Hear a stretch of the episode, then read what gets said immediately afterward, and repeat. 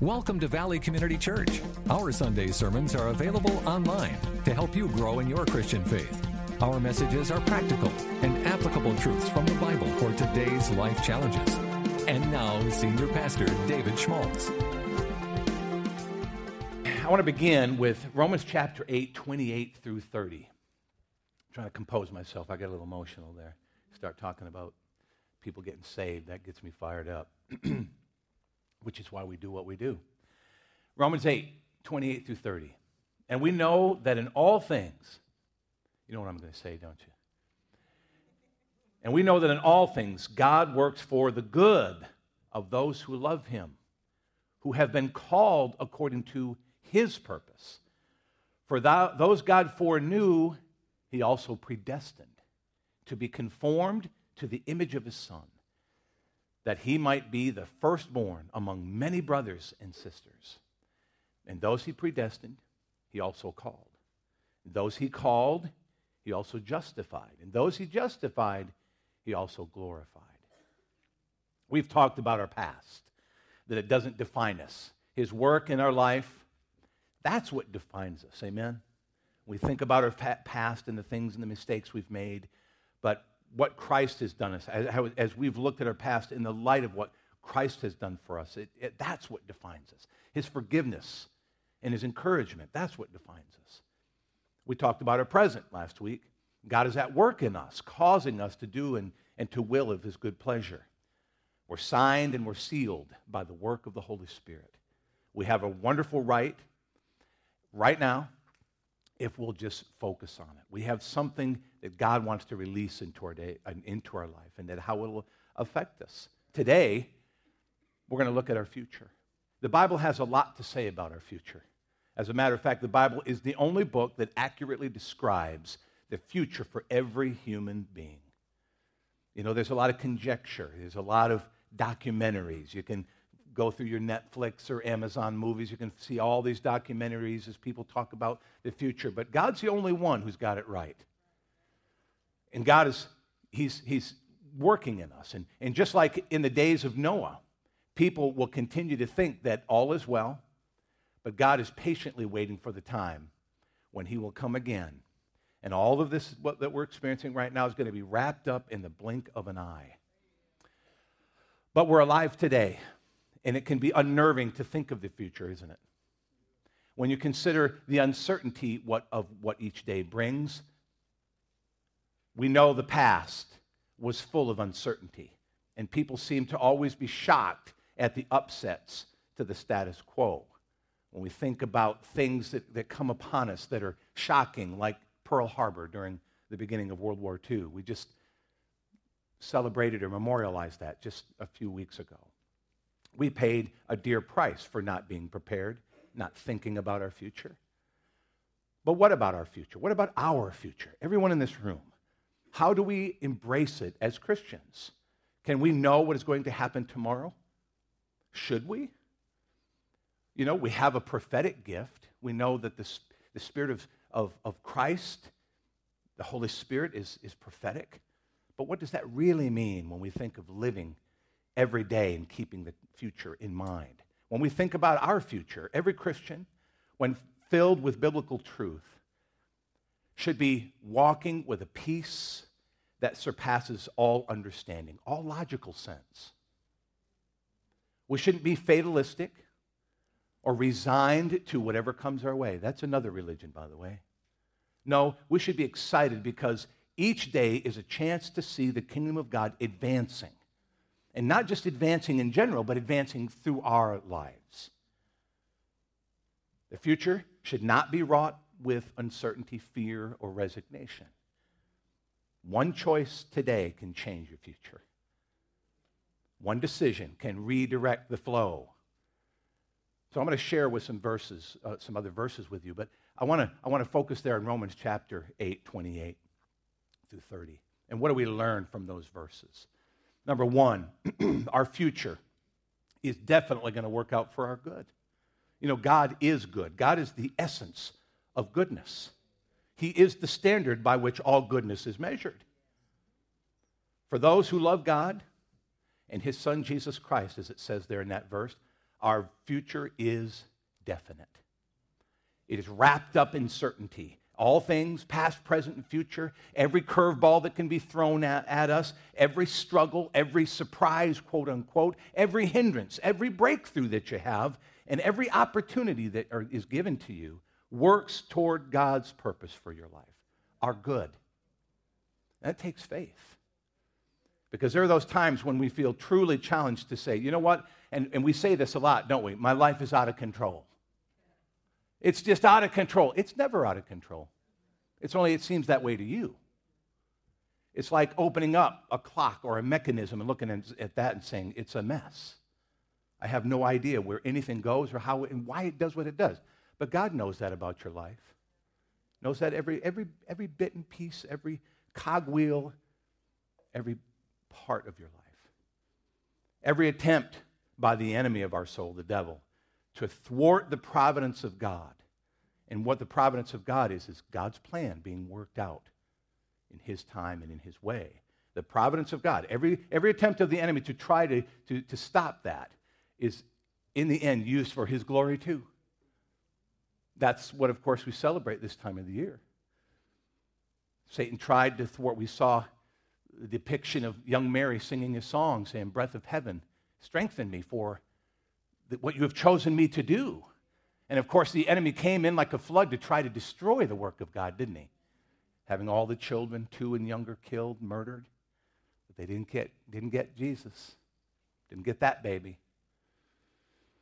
And when he did, it worked right into the Father's plan. When Satan thought he had won by destroying his son, he's like, Gotcha. I knew you would want to have a murderous heart, and so I used you for my purposes so that forgiveness and healing and redemption could be had for all mankind. So, how do we stay in peace regarding our future? How do we stay there?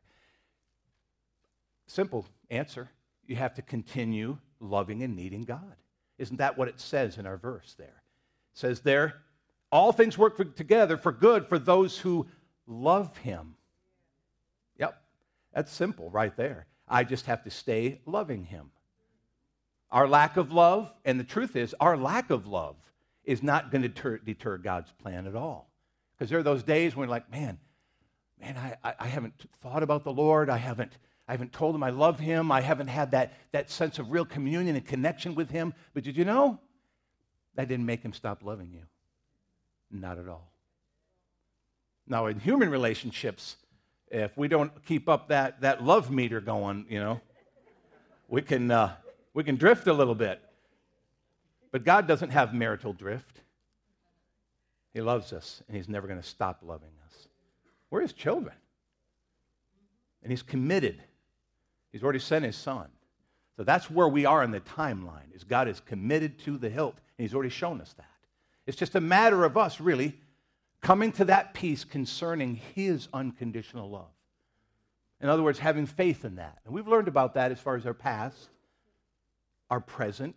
We know that He's forgiven our past. We've come to faith. That we know he, He's in our present, and then, and then everything that we go through, He's ready to handle. But when we think of our future, we've got to have the same kind of faith that that love is not going to drift, it's not going to diminish in any way, shape, or form. But those who do not love God do not have the benefit of the peace that comes from this prophetic truth. They just don't. Those who love God will most certainly walk in peace. And that's his promise. We also, to answer the question regarding our future and how do we deal with it, we got to embrace our call. Okay? We got to embrace what God has called us to do. Because again, let's go back to the verse. For those who love him and essentially who have been called according to his purpose. Look, We've all been called according to his purpose. And that, of course, is really over the last 20 years of the church has been, you know, church, the, the, church history goes through periods of time. And you may not watch that nearly as much as I do. Not only do I have a love for history, but I have a love for the church and, and, and, and, and how I function within it and where our church is in the grand scheme of things and how we flow with what God is doing in our country and in the world. And one of the things that, that, that I have noticed is that over the last 20 years, God has restored the purpose of his people. Rick Warren wrote that book, The Purpose Driven Church. It was a world seller. It caught the world by storm because the Holy Spirit used it to communicate to his people you have a purpose. And not just to fill a seat, and not just to all do what we're doing, all facing the front and hearing, but then when we walk out those doors, we go with this, we're laden with purpose. We're, we're, we're walking in something that is so much bigger than we could ever imagine when we think of the church and our place in it. But you got to embrace it. If you want to see all things working out for your good, then you've got to embrace that good. You've got to embrace what it is that God is doing. And that is saying, showing up every day to the kingdom, just like you show up for work to say, Yes, Lord, I'm reporting for duty. I know what you've called me to do, to be salt and light. I've called, you've called me to shine brightly. You've called me, whatever I'm doing, working at the plant, making widgets, hitting a ball, studying books, taking care of children. You have a purpose. And, the God, and God's good is going to flow through that. The truth is, in, in, in, in the converse of this whole thought is if you're not feeling the good, it's not likely you're in his purpose. There is a calling. You know, ecclesia is a Greek word for what we use for the church, and it literally means called out ones. That's cool right there. Called out ones. Called out of the world, yes, but called to the world. Called to shine. Called to tell the world about what it is that Jesus has done. We submit to it, and when we embrace it, there is something that is special that's going to be released in our lives. This goes back to, again, our very purpose from the very beginning. We studied that in, in Genesis when God looked at Adam and Eve and said, Look, go forth, subdue the earth. This is yours. Now go take ownership of it. Now we know that we're in the grand taking back. And God is saying, Look, I want to give you this earth again. I want you to be able to rule and reign in, in my stead in the name of Jesus. Now go and do it. We'll experience the good in that, my friends. Of course, God wants a relationship, doesn't He? He knows it's exactly what we need. And that relationship has purpose. It's not just a relationship, but it's a relationship that's laden with purpose. We're going to co labor with Him.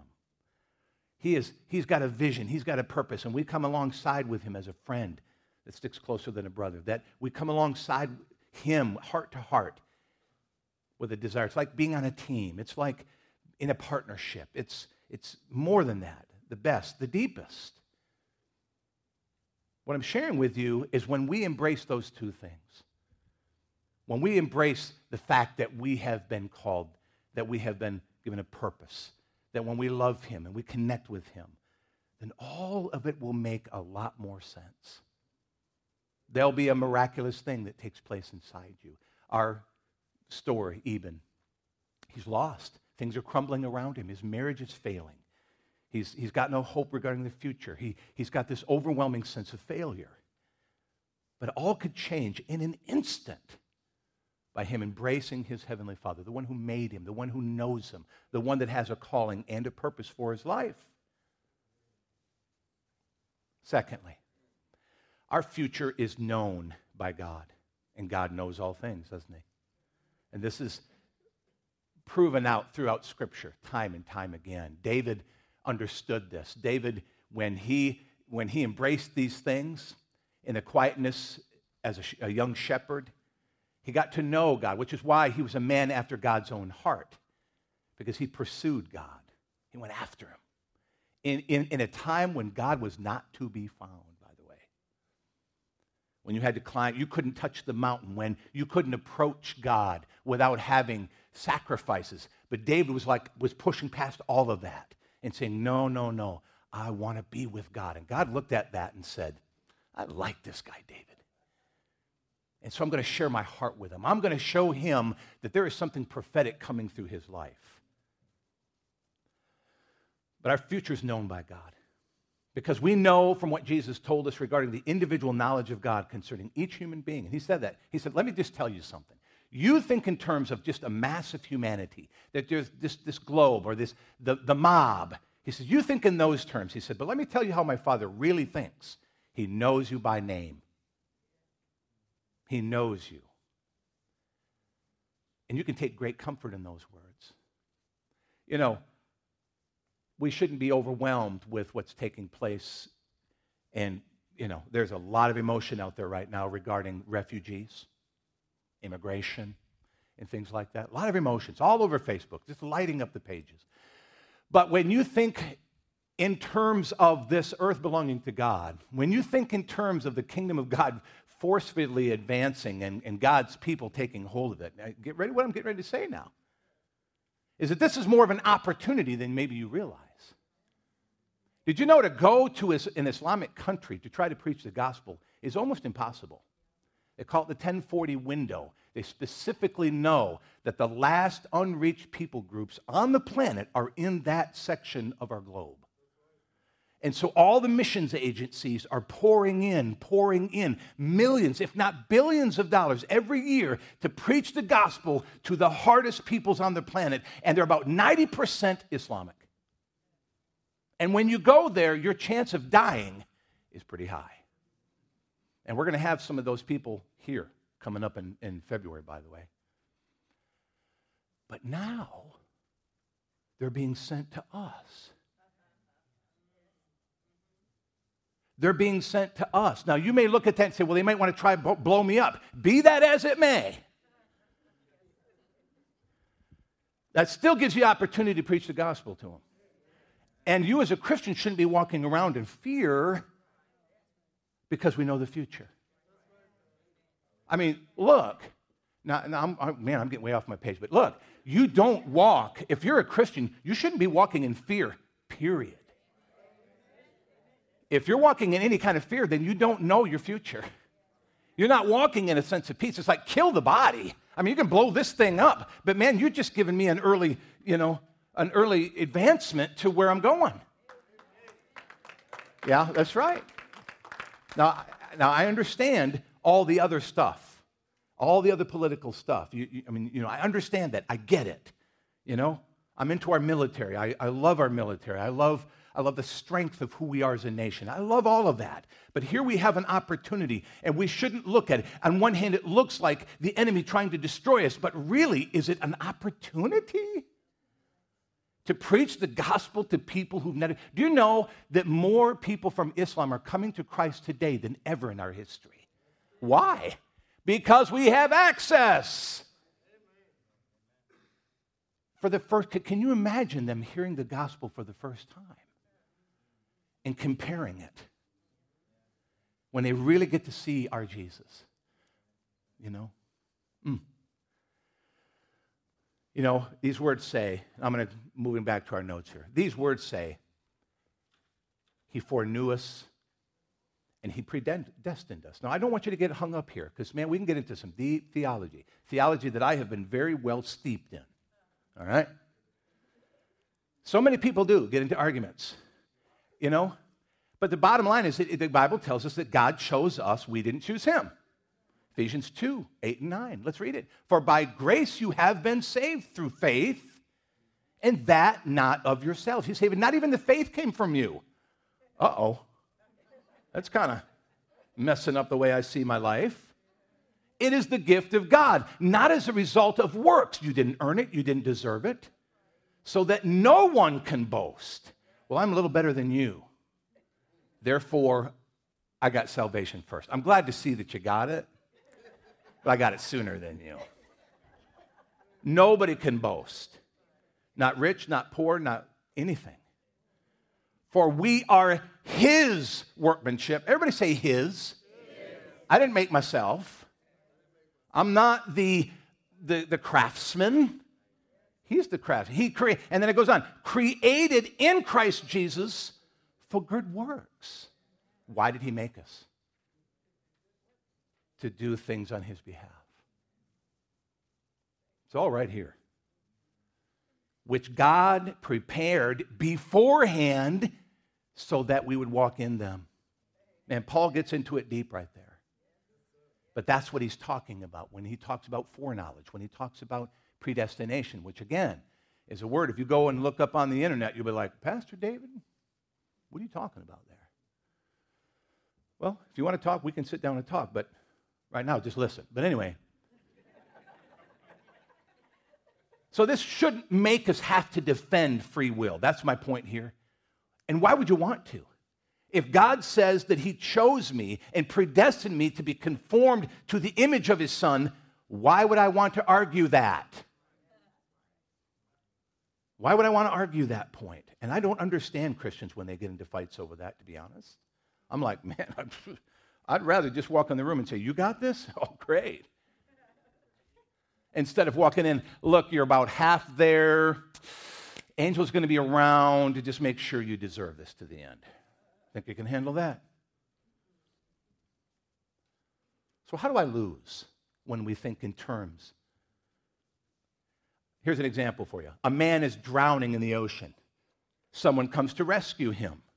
Why would the drowning person need to remind the rescuer that they have a choice to drown if they wanted to? So you're out there, I could drown. I might choose that. because that person is drowning, are they really free to do anything other than to accept their fate? My point is this you know, you're going down, and all humanity is going down. And God threw a life preserver, and his name is Jesus. And why would anybody not want to grab it? Because you only have two choices, my friend. Only two. Go down and let what, what happens is what God says is going to happen to all mankind. But he says, look, some people say, that's not fair. No, no, no, it's super fair. It's beyond fair. He doesn't have to save any of us, but he chose to. So, how do I lose? God wants to turn me out like his son. He wants me to look like his son, smell like his son, walk like his son, full of grace and truth, free from sin and the power of death in complete fellowship with my Heavenly Father as I was intended to be from the very beginning. That's God's goal. So, how do I have any ultimate power to make any of this happen? Look, on most days, I don't even know where my shoes are, okay? Much less getting into any really deep conversation regarding eternal life. I'm just glad he sent his son who simplified the whole process. See, if you choose to embrace it, this launches us forward to see the way God does. We're not very good at divine perspective, folks. We're just not. We're not God, so we have a hard time seeing like God. But through the Holy Spirit, we can have the mind of Christ to begin to see things more from the heavenly perspective, not just an earthly one. So, what's my point in saying in talking about all this? Because what we see is Paul brings it up in Romans 8. He says, who God foreknew, he predestined. He's saying, look, let me just tell you, don't see that as an invasion of your privacy. Don't that see that as an invasion of your free will. Just see it as God coming to rescue and be done with it. And let it affect your future with such impact that, man, you walk with a peace that goes beyond what anybody could ever experience. You can look into their eye and there's that little bit of panic when they think of the future. Have you planned for the future? I mean, man, people freak out when they think of retirement, when they think about their health, when they think about so many things. But man, when you know that God has an all good plan for you and that your future is in His hand, no matter how it turns out, there is a peace. Man, it's like the song, you're walking on sunshine, right? Yeah.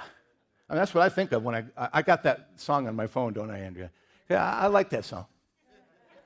I like to be walking on sunshine from time to time and be reminded of it. The sun with an O. The third thing, and I got a motor from this verse our future is completed in God's eyes. And that's what we see here in the rest of the verse. God has good works prepared for us in advance to do. Why would He prepare anything for you if He didn't think you were going to do it? So, are there going to be a lot of good works left undone? Mm, probably. Probably. So, what does God see? What does God see in you and me? Did you know? And this is having to shift now because when you look at yourself, you see your past. You see what's going on in your life now. You saw the choice you made last night. He's, you, you saw and know what's going through your heart as I've been preaching this morning. You know what's going on. And so, from a human perspective, we th- when we think of our future, we see it as kind of shady. We see it as looking through a glass darkly. We, we see it with bugs splattered on the, on the lens. But what does God see? And this is important. This is why we have what is called theology, by the way. This is true theology. Looking from God's perspective down. how do we get there? Because none of us is God. You have to read the book. We just read it, as a matter of fact. Let's read it again. Verse 30. And those he predestined, he also called. And those he called, he also justified. And those he justified, he also glorified. What I want to show you right now, my friends, is that God sees it all done. God sees it as completed. He sees you glorified. And that's what Paul was trying to communicate to us. Because, and he said, Look, I'm going to take you around along each step. Those he's seen in the, that, that he saw that in what, how your life was going to be, he called you out. Who knows when? For me, it was when I was a small child and eventually a teenager. It might even happen for you today. I don't know. But what we do know is that sometimes it takes a lot of knocking on the door before we finally say and open it and say, hello. But he's called you. It's called the effectual call, by the way. In other words, God gets through eventually. And those he's called, he's justified. And what does justified mean? It means that God looks at you and says, You are now righteous because of what my son has done for you. And I noticed that sanctification wasn't mentioned here because he jumped that step. And I like that because we get caught up in all the sanctification stuff. We're getting caught up in all of how I become like Jesus every day. But God is just saying, you know what? I've got, you know, that I've so got that for you. I'm moving on to justification. You are justified. And if you know that you're justified, let me just show you you're glorified. You're going to be standing with your new body. Paul, Paul said, he said, don't, be, don't let death freak you out. He says, you will rise with Christ, and you will be given a place in heaven with me, and a new heaven and a new earth. See, the progression, it's here. You see it? This is what God sees in us. He sees all of it. Only he's not just hoping like we do as parents. I hope my children turn out. I hope my children do well when they go off into life. I hope, I hope. I don't see it with a certainty. Why? Because I'm human. God sees you glorified. God sees you walking across the stage getting your diploma. God sees you successful in your business ventures. I'm just using life examples. God sees you in a successful marriage. God sees you standing next to Him in heaven. When He called you, He sees you glorified. And if God sees it, sees it, it's done. You say, Pastor Dave, what on earth are you talking about? Can I read it again? For those, those God foreknew, he also predestined to be conformed to the image of his son, that he might be the firstborn, Jesus, that is. Jesus is the firstborn among many brothers and sisters. In other words, God was intending to have a very large family. And those he predestined, he also called. And those he called, he also justified. Those he justified, he also glorified. Now, if Paul was messing around with our heads, then he would not have gone on to say, what he's getting ready to say in the rest of the verses. Let's look at them. What then shall we say in response to this? With what he just shared, what would be a human response? If God is for us, who can be against us? That ain't a weakling kind of a theological point. That's not by saying, well, brother, we'll see how it works out in the wash. We'll see how it's going to work out for your life. You know, you got this whole Jesus thing started. You might just get there if you're faithful to go to church every week, and if you pay enough for your tithe, you just might get there. It's not what Paul came to the conclusion. He said, Man, if God is for me, then who in God's green earth above the, well, I'm going to get ahead of myself. If God is for us, who can be against us? And he, if he did not spare his own son, but gave him up for us all, how will he not also, along with him, graciously give us all things? All things? I get all things? That's what he just said. Who will bring any charge against those whom God has chosen? Man, I love the way Paul thinks because he knows, man, surely somebody, somebody's going to hear me talking this way. And they're going to walk up saying, Who are you? Who will bring any charge against those whom God has chosen? It is God who justifies. Who then is the one who condemns? No one. Christ Jesus, who died, more than that, who was raised to life, is at the right hand of God and is also interceding for us. He's gone ahead of us and he's saying, Look, I'm preparing this place. I can't wait for you to come. Your name is on the door. He said it's in the book. When I say it's on the door, that's not biblical, but I think it is. Because I think if it's in the book, then I think he's gone ahead to go ahead and put some initials on my towels that he's going to go ahead and put it on my door, that maybe I'm going to get a set of real nice pajamas that I've never been able to afford, and he's going to have them all laid out for me in my mansion that he said he's preparing a place for.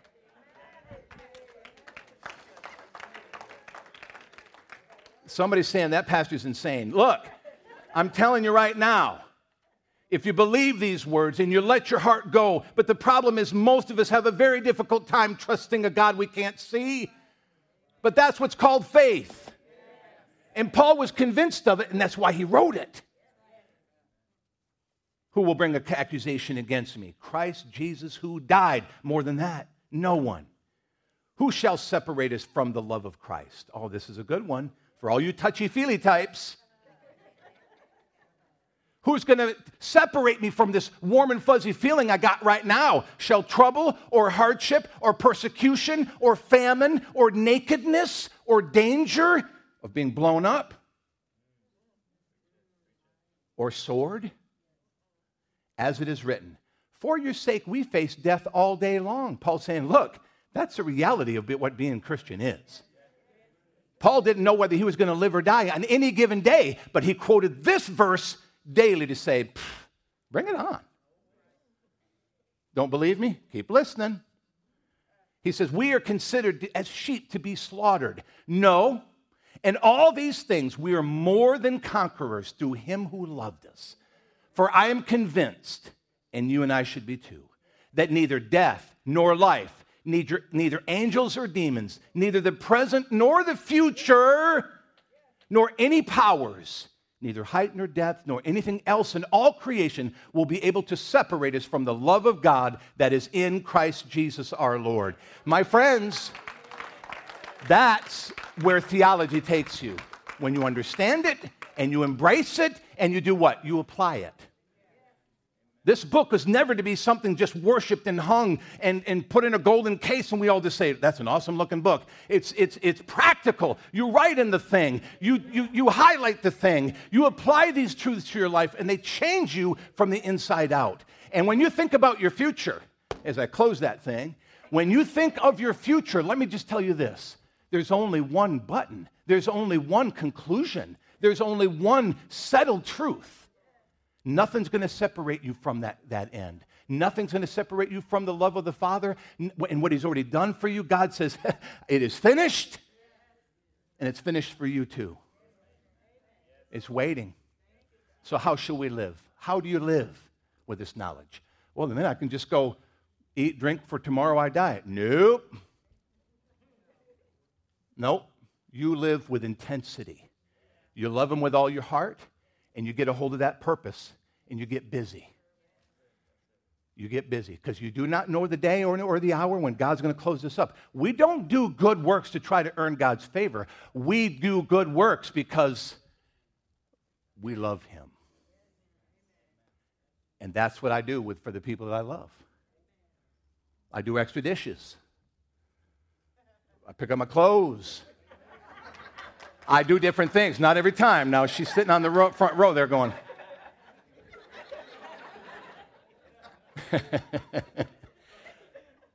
you know, I don't try to do that to earn Andrea's favor. I do it because I love her.